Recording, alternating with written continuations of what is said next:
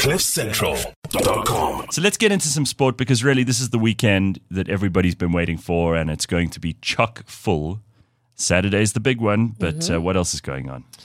Yeah, so we all hate those Sunday like night games for the World Cup. Well, now they're gone, thankfully. So tonight, Friday, we got Argentina versus New Zealand in the first semi.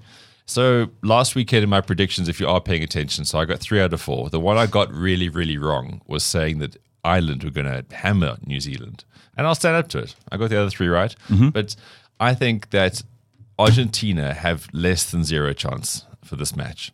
And people will say, yeah, but they beat the All Blacks in New Zealand two years ago. It's like, yeah, but since then they took two absolute trouserings from them. Parity has been restored.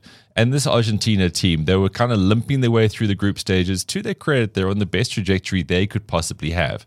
But this is a team that does not do so well. The breakdowns, the All Blacks are monsters at the breakdowns. This is the team that doesn't have the best scrum. All Blacks have got a great scrum. So everything about this game, you look at and go, if Argentina lose by less than 22, they would have probably done well. But I hmm. know you say it's a semi, Ben. Anything can happen. I get it. I get it. All, all No, the no, jokes. no. You, you know what you're talking about because I put money on Argentina last week based on your advice, and I won. because I think they were always going to just kind of sneak past Wales, and they did actually. And then an intercept try at the end kind of was a more flattering scoreline for them. Right. So yeah, Argentina they just don't have quite the resources, and this New Zealand team, like, it was such a gutsy win against Ireland last week, very much like the Springboks. Ireland would probably be making more of the play. That's the interesting thing about these two matches that. SA and New Zealand got through with less of the ball and just actually having less of the play, but they scrambled incredibly well on, on defense and they took the points on offer. So, yeah, let's leave it at that. I think Argentina are going to get a proper hiding. And then goes into Saturday, England versus SA. Now, England are actually the only unbeaten team left in the tournament.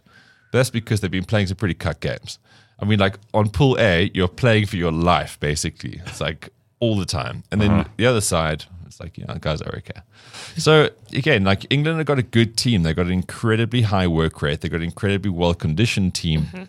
And they've also got a team with probably less expectations. Everyone was telling them they're cucked before they got into the tournament. Right. They lost to Fiji pre-tournament, and then they kind of Except just, uh, Prince William's wife, uh, the Princess of Wales, Catherine. She was she's been backing them She's been hard backing the whole time. But then Right. again, that's because those are the free tickets that she got, Gareth. So yeah, I mean, this England team does have a lot of key attributes. Like their lineout is so solid, for, both for themselves and to disrupt the others. They've got good set pieces. They've got a few star players, but they don't have the gears, I think, to go against a better team. And it's been proven that the better teams were on the other side of the draw. SA was one of them, and they are so good at like manipulating play towards them. If you go back and watch that game, which most South Africans have done in the course of this week, how they constructed those tries from the kicking game, putting tall oaks versus short oaks, it's just always well thought out. You know, some people you mentioned the whole thing about taking a scrum in the 22. That was just like it wasn't even thought of. All they wanted to do was these guys don't scrum enough. We want to scrum them. So we're going to catch this ball. We're going to scrum them right now. It's like a weird call, but that's what they want to do. They want to reassert how strong they are. And against England, I think the tactics will be very similar. The team is identical. Mm-hmm. Absolutely every single person is back and retained for that. So I'm going to go a little bit tighter in this one. I'm going to say SA by 11 purely because it's the semi final. And I think if either of those teams, New Zealand or South Africa, get ahead maybe further than they, they thought they would, they'd probably ring the changes earlier in the second half because ultimately they're better teams. And that's all I, I mean, I, I don't want to sort of gild the lily on this one. It's two better teams. They're going to be tested. It is a Rugby World Cup semi final, but those two teams have just deserved to have the final. And they're going to obviously not take this for granted or take it lightly, but these two will go through.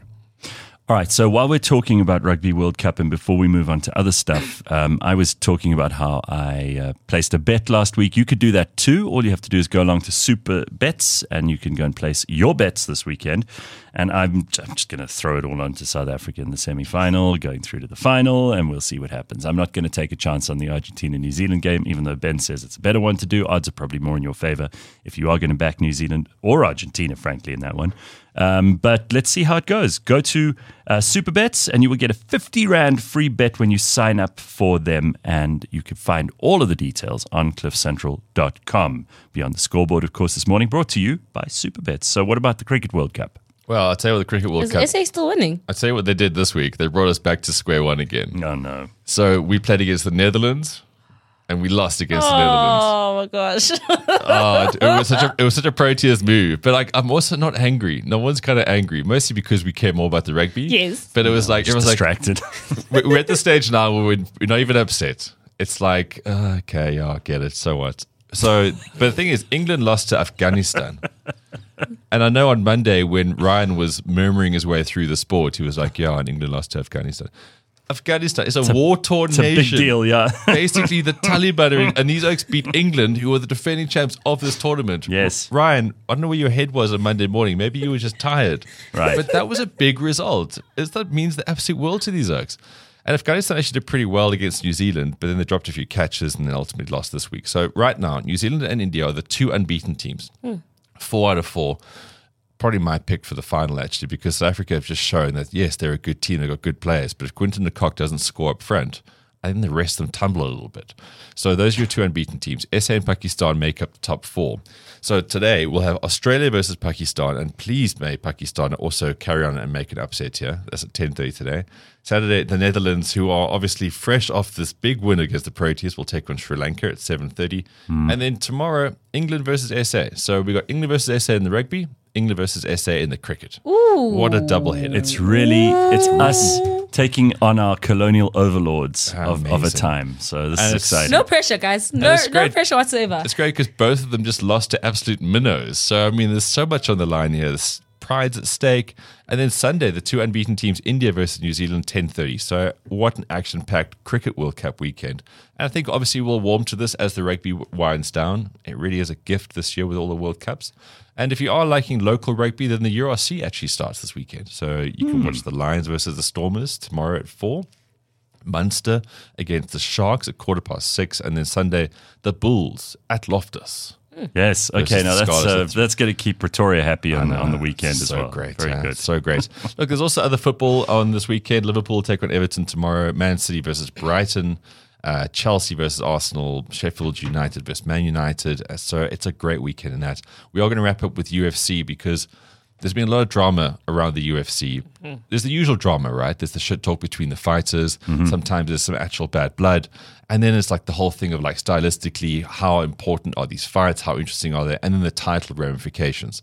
So Islam, who was Khabib's, I always say this, protege, but now he's kind of his own fighter. Um, he's taking on Alexander Volkanovski because Oliveira pulled out. He had to pull out. He got clapped in the face massive stitches, and uh, obviously you can't go into a fight with a massive gaping head wound. So that will be the pound for pound two best in the world going at it again. There was a very close decision when Volkanovski took on Islam in Perth. Uh, I think it was about six months ago now. And then the other fight, which is cau- which is courting or creating the most controversy, is that um, Chimaev, he, he was fighting that Brazilian weirdo Costa. So this is a guy who's always joking about taking drugs. He's hugely built, he's buff, but he's also an absolute liability. This guy, like he misses weight. He's always mouthing off about weird stuff. And then he got um, a staph infection on his elbow. Ooh. A bit gross. How do you get that? Well, these What is he doing? That's disgusting. Well, he's always rolling around on mats with sweaty men. Oh, right. You know, you live you're living your life in a But, jockstrap. uh, but a staphylococcus infection on your elbow. It was, it was disgusting. Pretty no, he must have had a cut there or something. And but it was huge and it sort of ballooned and he had to have an mm. operation. that's like a Leanne Moll type story because she remember she she told that one story which some people have never forgotten, including me, uh, where she was sitting with her mother in the hospital and some homeless guy coughed and a bit of his spittle went into her eye and she got an eye infection. Mm. That sounds like this. well, this guy is mm. he's a he's a he's a train wreck, really. It's he's, into he's entertaining, but he's a bit of a train wreck. Oh. Okay. So Costa was out. So now Chimaev, who is seen by many people as like the most dangerous man in the UFC, he's like a mm-hmm. Chechen Swede, as in he's a Twe- Chechen who now just went to Sweden. And oh. he's like he's a very scary looking guy. Actually, Gareth, while I go through this, just Google a picture of him. yes, who's this? Comes at How do I spell that? Chimaev. Just Oh, please, I wouldn't even know where to start writing that name down. How do you? I mean, that, I can't spell Kamzat or Chimaev. I don't know where to begin. Help me with this, Ben. So I know this is like a different fucking planet you're talking about.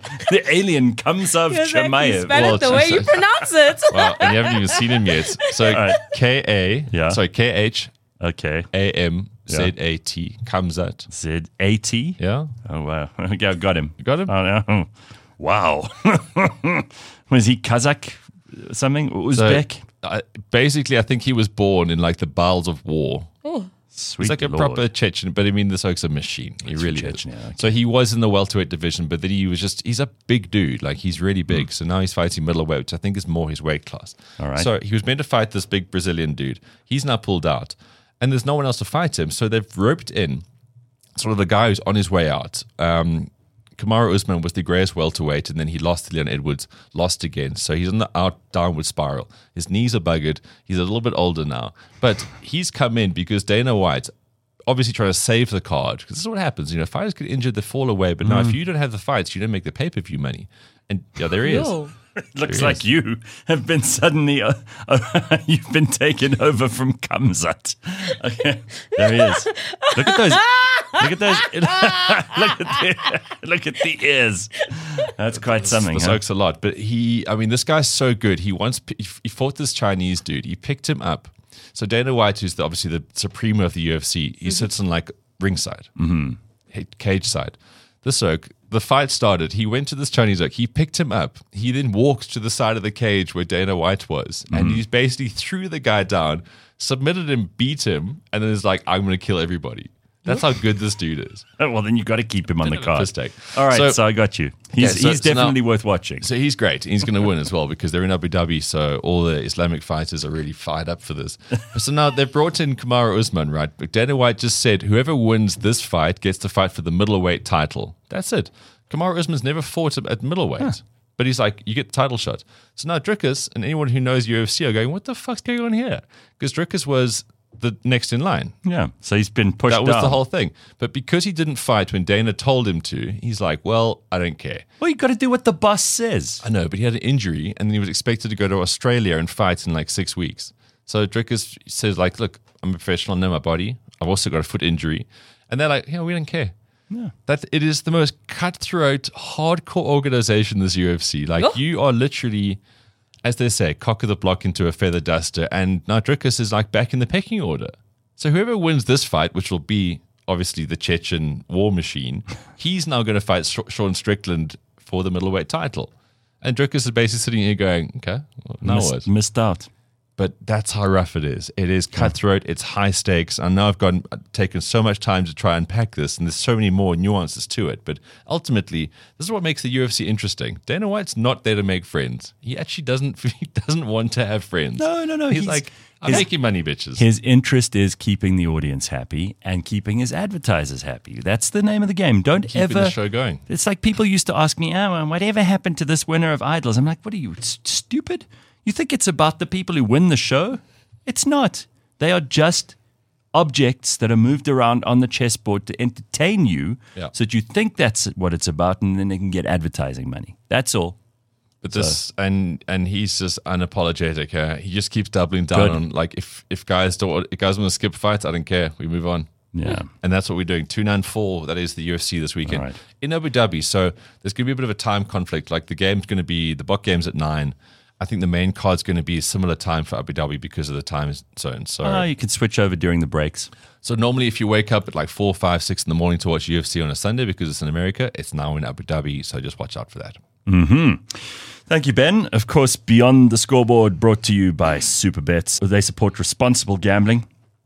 No under 18s, winners know when to stop. South African Responsible Gambling Foundation's toll free counseling hotline is 0800 006 008. CliffCentral.com.